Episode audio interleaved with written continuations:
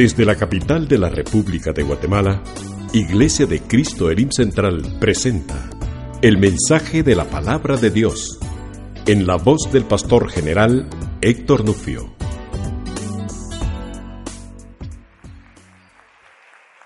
Y tenemos unas peticiones de oración. eh, han pasado tantas cosas en nuestras vidas. Hemos visto la gloria de Dios en medio de, de las tinieblas. Todos los que queremos ver la gloria de Dios tenemos que estar conscientes que hay tinieblas.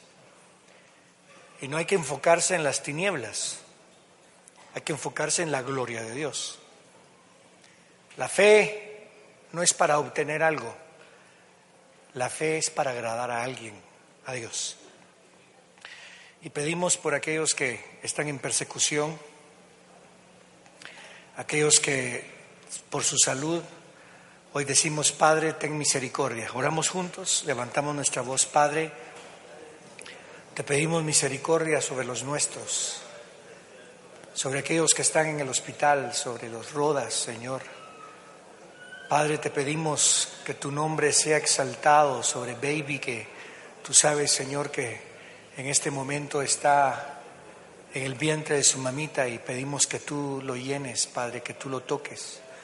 Te pedimos un milagro en aquellos, Señor, que están pasando por situaciones difíciles. Hemos decidido creer en ti, Señor, y te pedimos que en medio de toda tiniebla que vivamos, tu gloria sea manifestada, Padre. Amén. Y guíanos en tu palabra, Señor. Amén y amén. Quiero llevarlos al capítulo 5 del libro de Romanos, porque algo que, que tiene que enfatizarse en el discipulado, en nuestro seguir a Cristo, es lo que es el pacto. El pacto nos ordena, el pacto trae luz a nuestras vidas, el pacto nos hace agradables a Dios. Algo fuera de pacto está en desorden. Una relación fuera de pacto está en desorden. Una vida, incluso si un hijo eh, está fuera, del, fuera de, de orden dentro del pacto, el mismo pacto lo va a ordenar. ¿Se recuerdan ustedes? Siempre repito y siempre hablo del hijo pródigo. Se salió del orden, pero no podía salirse del pacto. Eso es lo increíble. Entonces hay que regresar al pacto, porque todo fuera de pacto es pecado. Todo en desorden es pecado. Todo aquello que trae desorden a nuestros pensamientos y a nuestra vida proviene de la mentira. La mentira desordena. Entonces hay que traer orden. Y para traer orden, repito lo que he estado diciendo también, hay que salir del pecado. No solamente dejar de pecar, sino salir del pecado. Y el que sale del pecado no es únicamente el que cometió el pecado, sino que también son aquellos que son los que llevan las consecuencias del pecado. Siempre supóngase que alguien roba, alguien viene y le roba a usted, le pone un arma y que eso ha ocurrido. Y este hombre después de robar se va. ¿Quién pecó? El que robó. Pero aquel al que le robaron tiene que salir del pecado del otro. Porque entonces comienza a vivir su vida con temores, ya no quiere salir a la calle, ya tiene temor de esto y temor de lo otro, y eso es muy normal. Pero el pecado de un hombre le causó que ella siga viviendo en ese pecado. Y tenemos que sacarla de ese pecado, porque el pecado ya no es el dueño nuestro. Ya no somos esclavos del pecado. Dígalo conmigo. Ya no somos esclavos del pecado. Somos libres para servir a Cristo. No estoy diciendo que la persona a la que le robaron pecó, pero el pecado del otro hombre la dejó marcada a esa persona. La dejó con temores. El, cuando a alguien le hacen, digamos, bullying en el colegio, el que está pecando es el que hace el bullying. Pero el pecado del otro lo deja marcado a uno, lo deja con complejos, lo deja con dolor. Y el Señor viene y te dice, yo no te entregué a un espíritu de temor, yo te entregué a un espíritu de amor, de poder y de control propio.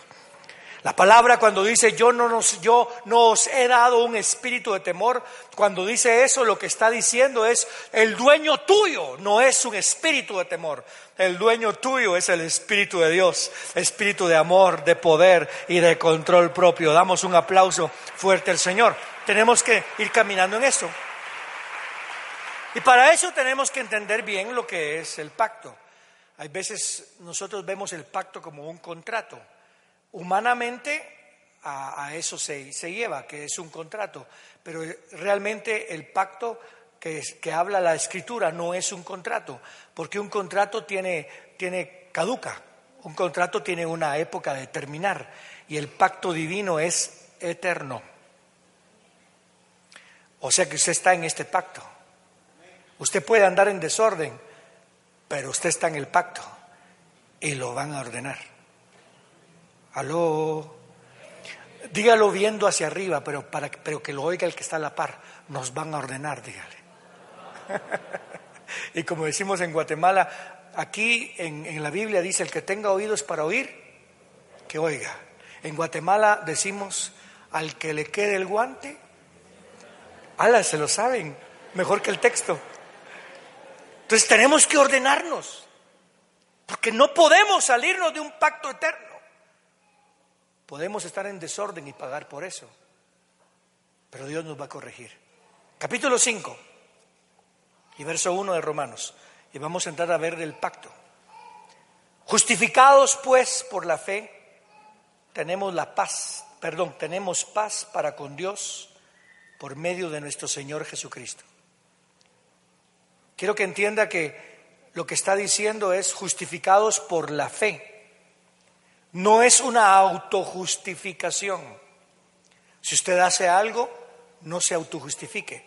Toda autojustificación peca. Todo aquel que se autojustifica está pecando, especialmente delante de Dios. Entonces lo que hay que hacer es mejor tener fe y creerle a Dios. Y entonces, por la fe somos justificados. Pero fe en qué? No es en qué, sino en quién. Fe en el quién hizo el pacto con nuestro padre Abraham, porque es el padre de la fe. Y Abraham le creyó a Dios.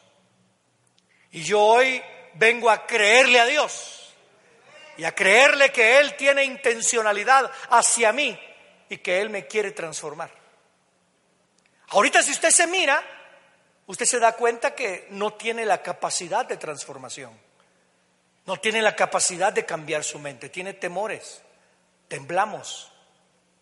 Si yo pregunto aquí cuántos son valientes, montón levantan la mano, yo soy valiente, y si digo cuántos son cobardes, muchos dirían, bueno, yo no soy cobarde, pero soy muy inseguro. Y tengo mucho temor. Y, me lastima el alma. Y, y me da miedo hacer esto y me da miedo lo otro. Entonces, cuando nos vemos decimos, ¿cómo nos vamos a justificar? No podemos justificarnos. Somos pecadores, hemos pecado. No vamos a justificar nuestra debilidad. Pero entonces vamos a creer que Dios hizo un pacto y ese pacto se cumplió. Y en la cruz del Calvario, Cristo pagó por todos nuestros pecados. Diga conmigo, Cristo pagó por todos mis pecados. Y por eso es que le creo a mi Padre, que mi Padre de tal manera me amó, que dio a su Hijo unigénito para que yo creyendo en Él no me pierda. Diga conmigo, no me pierda. ¿Escuchó? Para que yo creyendo en Él no me pierda, mas tenga vida eterna. El propósito de Dios es claro. El propósito de Dios es claro. Entonces veamos, justificados pues por la fe en el Padre por medio de nuestro Señor Jesucristo. Por medio de quien también hemos obtenido acceso por la fe a esta gracia en la cual estamos firmes y nos gloriamos en la esperanza de la gloria de Dios. ¡Wow! A veces es difícil entender los textos, Pero lo que está diciendo es que por la fe tengo acceso a la gracia. Lo que está implicando es el libro de Hebreos, en donde dice que a través de Cristo tenemos libre entrada al trono de la gracia. Lo que quiere decir eso es que el trono de la gracia es el lugar y la donde nosotros entramos reina la gracia de Dios. Le voy a contar, trajimos a un grupo de niños del Ministerio de Metamorfosis. No sé cuántos fue que vinieron. Otto, ¿cuántos vinieron? Eran 30, no está Otto. Bueno, 30, 18, no, 18 vinieron el primer día, pero 30 vinieron al final. 30 niños que están expuestos al peligro, que están expuestos a, a muchas cosas en su vida, que tienen que aprender, como decimos en Guatemala, tienen que vivir y aprender a ser buzos observan, miran la maldad de la gente, están expuestos. Pero los trajimos a que se quedaran a dormir aquí en la iglesia. Y pusimos a un grupo de jóvenes que comenzó a ministrarlos. Y cuando ellos estaban aquí en la iglesia, eran aquellos niños que son buzos, que son activos, que tienen energía. Y por primera vez, tal vez muchos de ellos se sintieron seguros. Póngase a pensar en eso. Ya no estaban en la calle en el peligro, se sintieron seguros. Teníamos guardias de seguridad protegiéndolo. Teníamos gentes que estaban ahí orando por ellos. Teníamos casi uno por uno viendo cómo los cuidaban. A las dos de la mañana estaban tan seguros y tan activos que no se dormían. Ahí los pusieron a hacer ejercicios, a hacer despechadas y no se dormían. Pasaron contentos, felices, agradables. ¿Sabe por qué? Porque vinieron a la iglesia y vieron la seguridad y supieron que aquí estaba la seguridad. Déjeme decirle, cuando usted viene con culpabilidad, viene con depresión, viene destrozado, usted entra al trono de la gracia, donde lo que reina no es la acusación, donde lo que reina no es el juicio, sino lo que reina es el perdón total de aquel que nos amó desde antes de la fundación del mundo. ¿Está entendiendo? Usted ha ido a lugares donde usted sabe que lo que reina es el peligro. Amén. Usted ha ido a lugares donde usted sabe que reina. Y ha ido a lugares donde no hay peligro, pero lo, que reina es el juicio, lo, donde reina es la condenación. Pero que dice, ahora tenemos libre entrada. Nadie nos va a revisar, nadie nos va a decir usted no tiene derecho a entrar, nadie nos va a decir con qué permiso va a entrar. Tenemos libre entrada donde lo que reina es la gracia del Padre y podemos clamar al Padre y nuestro Padre que sabe de qué tenemos necesidad nos escucha desde antes de que se lo pidamos. ¿Cuánto le dan gracias a ese Padre celestial? Qué tremendo nuestro Dios.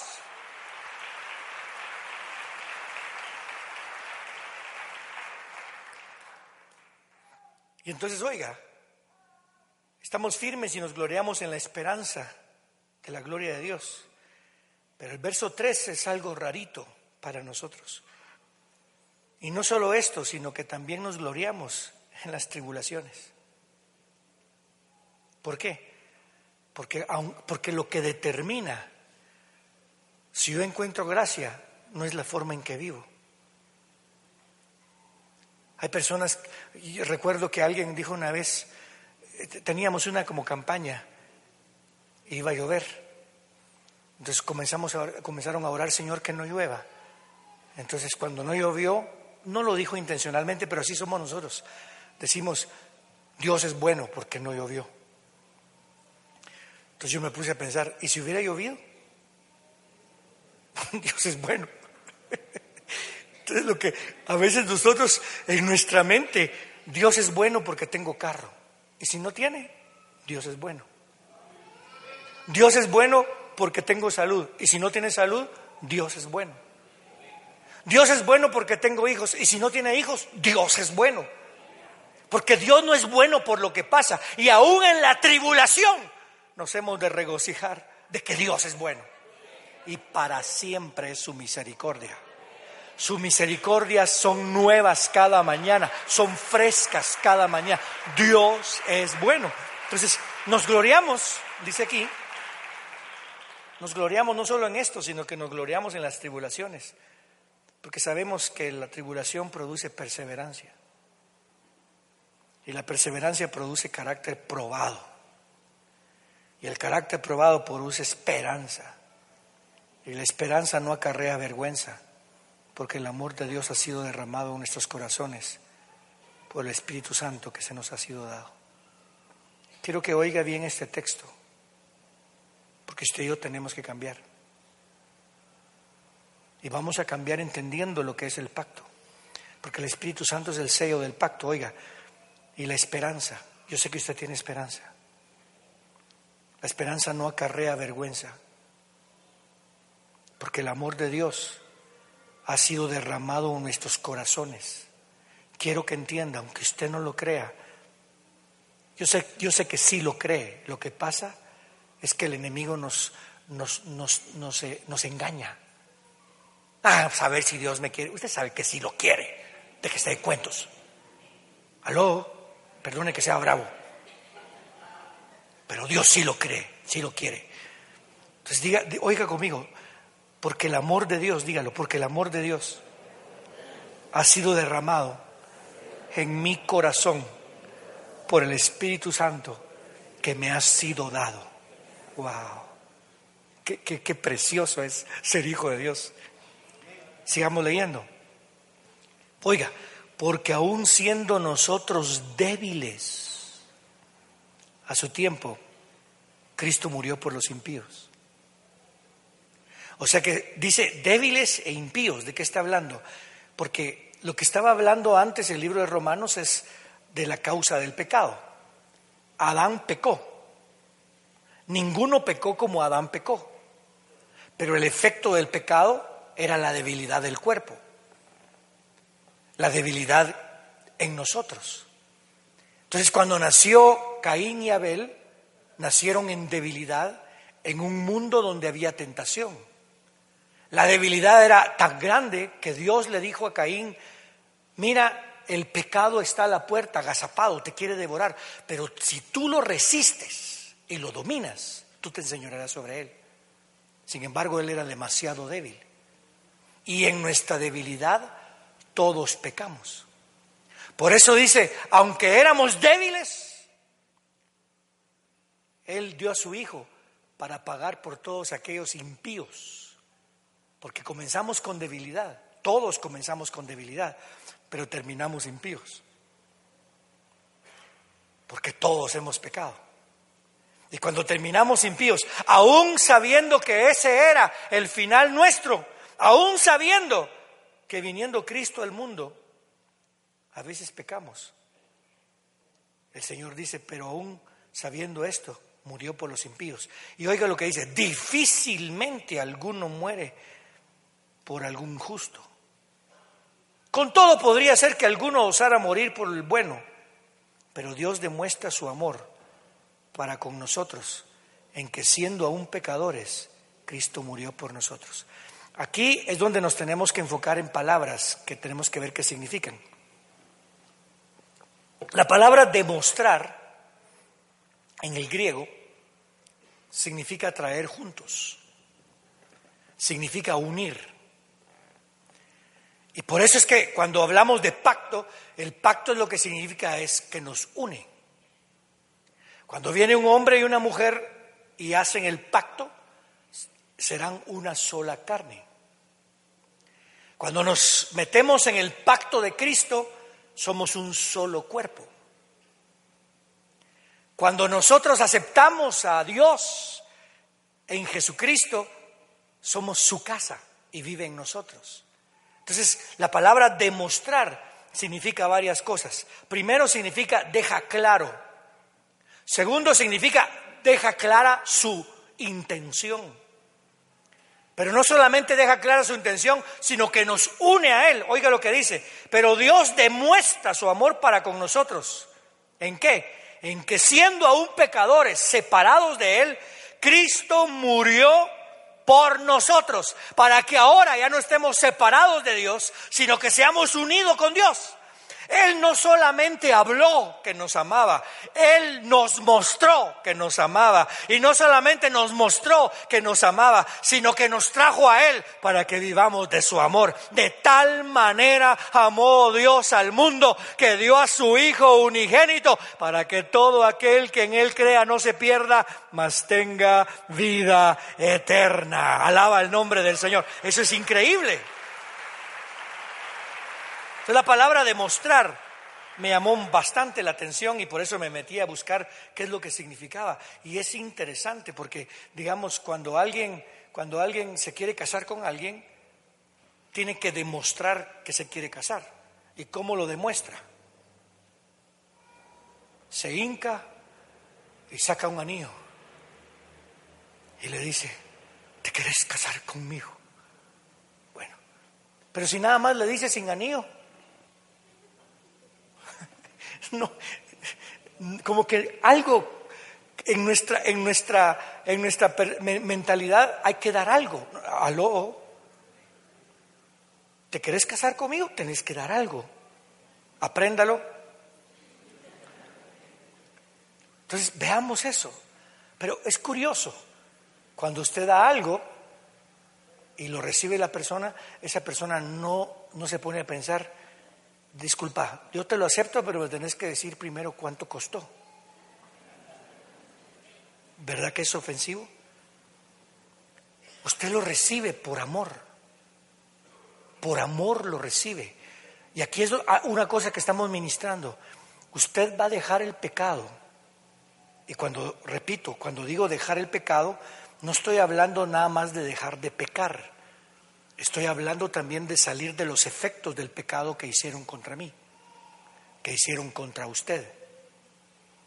Para dejar el pecado, usted no lo va a dejar por culpabilidad, lo va a dejar por amor. ¿Me escuchó? Yo no quiero dejar el pecado por culpabilidad, porque la culpabilidad nunca me va a permitir dejar el pecado. Puedo dejar de pecar por culpabilidad, pero nunca me voy a dejar el pecado. No sé si me explico. Puedo dejar de pecar, de hacerlo, pero nunca voy a dejar el pecado. Porque pase lo que pase, la tentación va a estar ahí, los recuerdos van a estar ahí. Pase lo que pase, va a estar uno pensando, pero ¿qué fue lo que hice? Yo, les he contado esto y les comentaba a unos amigos ahora, que les decía, miren, eh, cuando pasó lo que pasó con mi familia, yo siempre crecí con la culpabilidad de que yo no defendía a mi hermanita. Entonces me dicen, pero pastor, usted tenía 10 años, 11 años. Era una bala, ¿qué podía hacer usted? Yo sé, mi mente lo entiende, mi mente lo sabe. Si yo me pongo a hacer, a hacer, a hacer a pensar, yo sé que tienen razón, pero esto no se trata de razón, se trata de sentimientos y por años, por años, yo crecía culpable, me sentía que yo no había hecho nada, ¿cómo fue capaz que yo permití que eso pasara? Entonces, ¿qué es lo que pasó? Yo no pequé, pero el pecado me tenía agarrado, el pecado de alguien más pero no podía dejarlo con culpabilidad. Cuando me sentía culpable no podía dejarlo. Y hay muchos que se sienten culpables para justificarse. ¿Me explico? Cometen un pecado, ay, soy un infeliz, soy un desgraciado, no sirvo para nada. Aleluya, estoy bien, gracias a Dios.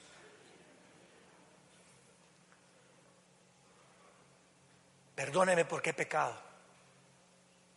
Pedimos perdón porque pecamos y nos sentimos culpables y el sentimiento de culpabilidad, ah, ya me siento tranquilo, pero seguimos pecando.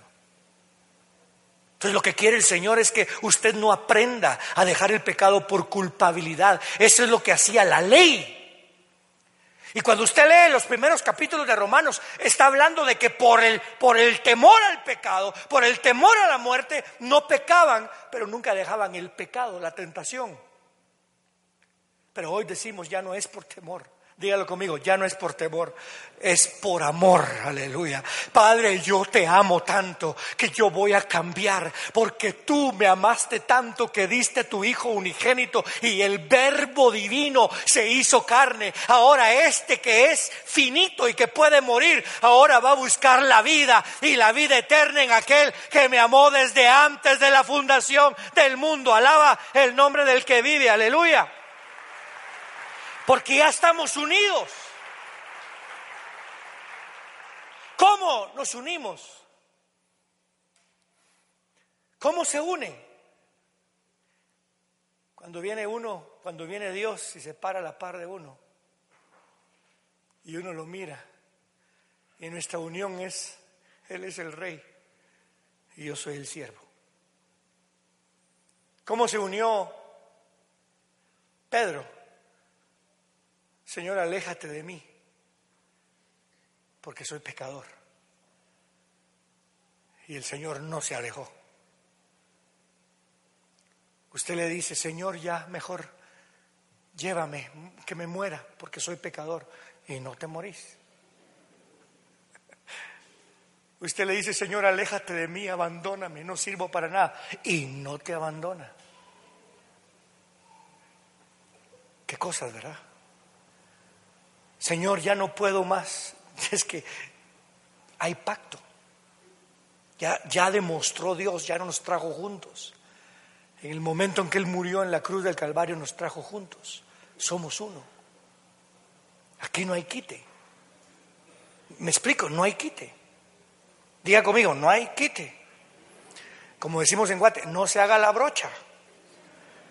Él está aquí. El amor de Dios está en su corazón. No hay forma de escaparnos. Ya demostró Dios.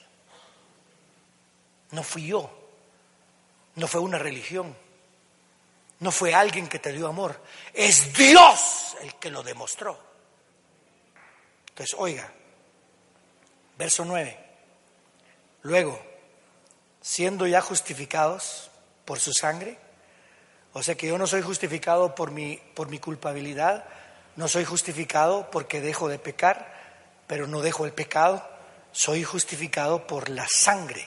La sangre es de pacto. ¿Cuánto más por medio de él seremos salvos de la ira?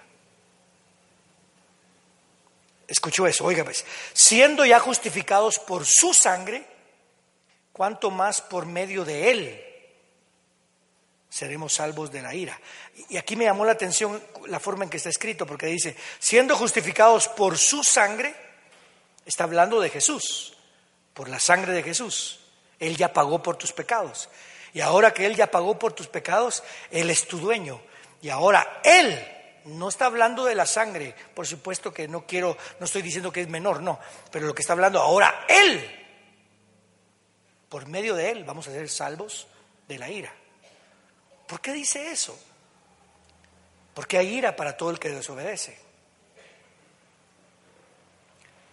¿Y cuántos hemos desobedecido aquí? Y hemos desobedecido y a veces hemos actuado incrédula, incrédulamente, hemos sido personas que han hecho cosas que no deben de hacer, pero por Él somos salvos de la ira. ¿En qué forma?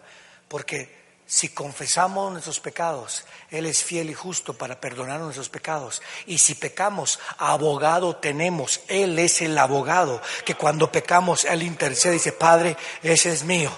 Yo lo voy a corregir, lo voy a corregir, pero es mío. No caiga tu ira sobre Él porque es mío. Yo pagué por mi sangre, ese es mío. ¿Cuántos alaban el nombre del Señor? Mire qué linda la palabra. Es algo que tenemos que entender. Él nos compró. La ira de Dios está para todo aquel que peca. Pero Él nos va a salvar de la ira. Él, ¿cómo? Lo mismo que dijo el, Señor, cuando, ¿se acuerda que hay una parábola que dice que vino a ver cómo estaba un terreno, un árbol, creo que sí era un árbol, ¿verdad? Y dijo, no, esto está malo, entonces dice, este, la higuera no está dando higos, eh, lo voy a cortar, y se para, Señor, no la cortes, yo la voy a arreglar, la voy a trabajar, la voy a podar, le voy a dar cincho, pero que da, da. pero eso no lo debe. Ay, Dios mío, me da miedo. No, de gracias porque hay uno que se hizo responsable delante de Dios para hasta que todos lleguemos a la estatura del varón perfecto. Ese no se va a dar por vencido. De que damos fruto, damos fruto. Eso me ministra a mí. Porque sé que nunca, nunca voy a estar solo. He aquí yo estoy contigo, oiga, he aquí yo estoy contigo todos los días de tu vida, he aquí yo estoy con vosotros todos los días de tu vida. Pero ese, ese texto lo aplicamos solo a los días que nos convienen. Estamos enfermos, el Señor está conmigo todos los días. Estamos esto, el Señor está conmigo. nos vamos a un bar, mejor que no esté el Señor conmigo aquí. Estamos pecando, Señor, que no esté aquí el Señor. Quiero que abra su mente. Él está con usted todos los días de su vida.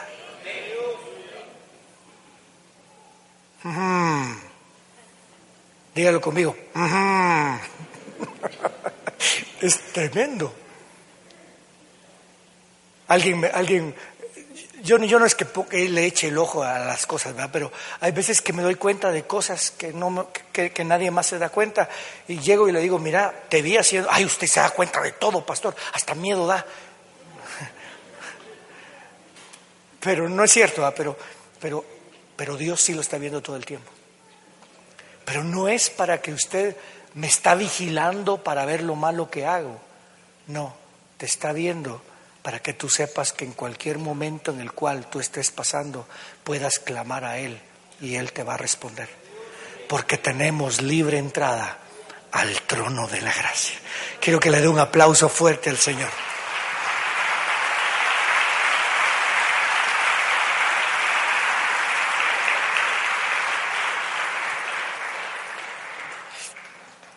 Porque si cuando éramos enemigos fuimos reconciliados. La palabra reconciliar es, es de expiación. Él murió por nosotros, Él hizo expiación por nosotros. Con Dios, por la muerte de su Hijo. ¿Cuándo más, ya reconciliados, seremos salvos por su vida? Y no solo esto, sino que nos gloriamos en Dios por medio de nuestro Señor Jesucristo, mediante quien hemos recibido ahora la, la reconciliación. ¿Qué es gloriarse en Dios? Yo, no sé, ¿alguna vez usted se ha sentido orgulloso de algo? Eh, estoy hablando de una buena forma, porque hay un orgullo que mira de menos a otro, ¿ya?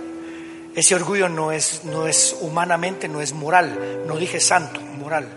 Cuando yo me enorgullezco, pero miro de menos a otro. Una vez uno, Melvin estaba con nosotros, él es del Barça, y perdió el Real, perdió el Real. Entonces viene y le dice a mi hijo, pero lo dijo honestamente, vos, ¿qué siento que hayan perdido? ¿Viste? Le dijo.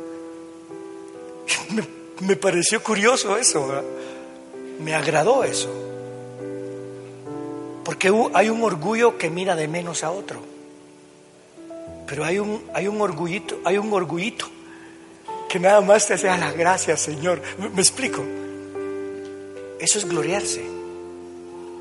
No se gloríe en sus obras y no se gloríe solo usted. Gloriémonos que Dios nos reconcilió con Él. Yo quisiera que hoy en la noche, de alguna manera, usted permita que lo que el Espíritu puso en nosotros, nos gloriemos delante de Él. Sabe que yo he tenido una semana, dos semanas ya muy difíciles. No le voy a contar, ¿verdad? Porque, pero he tenido dos semanas muy difíciles. Problemas tras problemas y no problemitas, porque de problemas esa es mi vida, pero hemos tenido problemas por problemas por problemas. Ha sido bastante difícil. Mi corazón a veces eh, es, duro en el sentido de que, que, a veces baja las manos, y, pero por, realmente ya aprendí a bajar las manos solo un ratito y después las vuelvo a subir, porque no me queda otra. Entonces, pero ¿sabe qué necesito yo ahorita? Necesito gloriarme en que Dios me ama. Pero aquí no lo puedo hacer viendo de menos a alguien. Yo no te puedo decir, a mí Dios me ama. Porque Él me va a decir, a mí también. Eso es lo lindo, ¿verdad? Entonces mejor nos gloriamos. Mucha, Dios nos ama. ¿Qué estaremos pasando? Cosas increíbles, pero Dios nos ama. Yo me quiero gloriar en eso y quiero invitarle, si usted está triste o está pasando por situaciones difíciles, gloríese delante del diablo. Dios me ama. Cuando iba pasando por tribulación, mire la forma en que se glorió Job. Pero con todo, no lo dijo así, pero con todo, yo sé que mi redentor vive. Y ese redentor me ama. Y aunque yo muera, ese redentor me va a levantar de en medio de los muertos. Y yo he de ver el rostro de mi redentor con mis ojos. Pase lo que pase. Dios lo ama tanto que un día los muertos en Cristo resucitarán. ¿Cuántos saben que los muertos en Cristo resucitarán? Y los que estemos vivos, los que hayamos quedado, a la trompeta final del Padre, no de los ángeles del Apocalipsis, del Padre, seremos transformados. ¡Wow! Y seremos arrebatados para estar en la presencia de aquel que nos amó desde antes de la fundación del mundo. ¿Le puedo pedir que se ponga de pie y nos gloriemos en este momento? Quiero que abra su boca, cierre sus ojitos y comencemos a decirle, Dios me ama, Dios me ama, Dios me ama, Dios me ama, Dios me ama.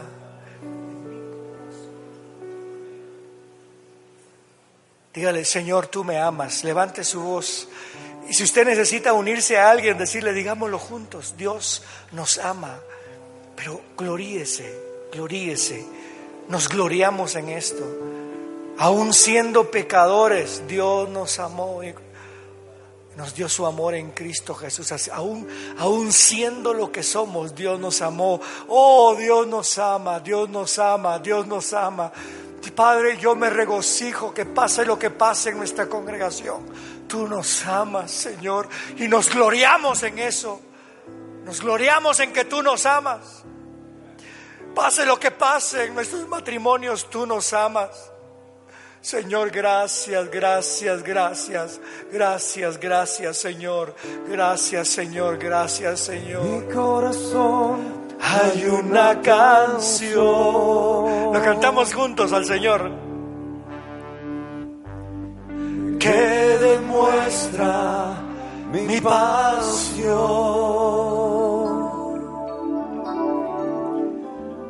para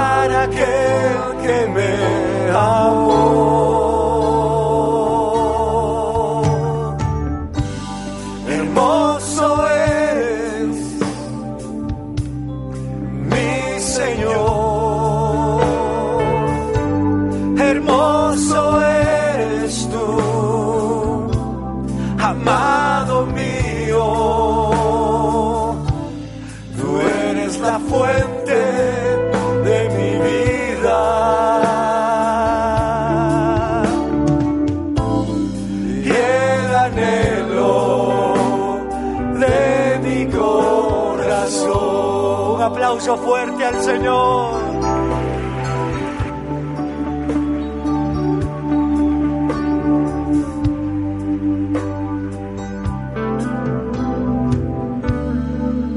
En mi corazón,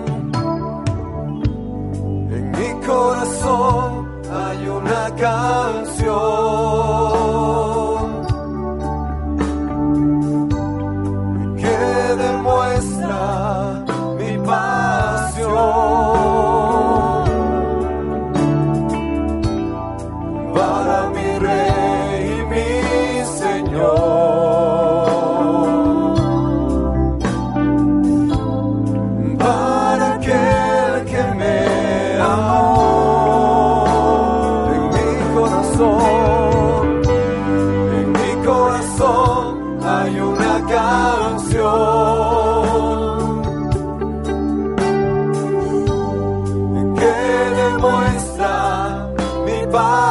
mi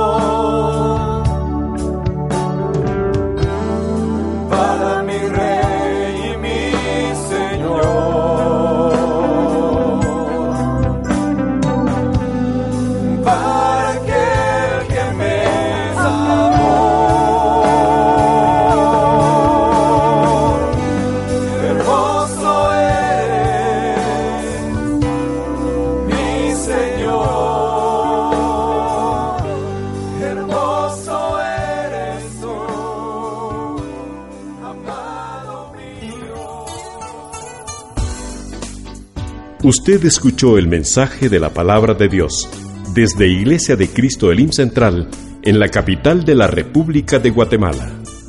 Si desea comunicarse con nosotros, puede llamar al teléfono 2202-2202 o visitarnos en www.elimcentral.org.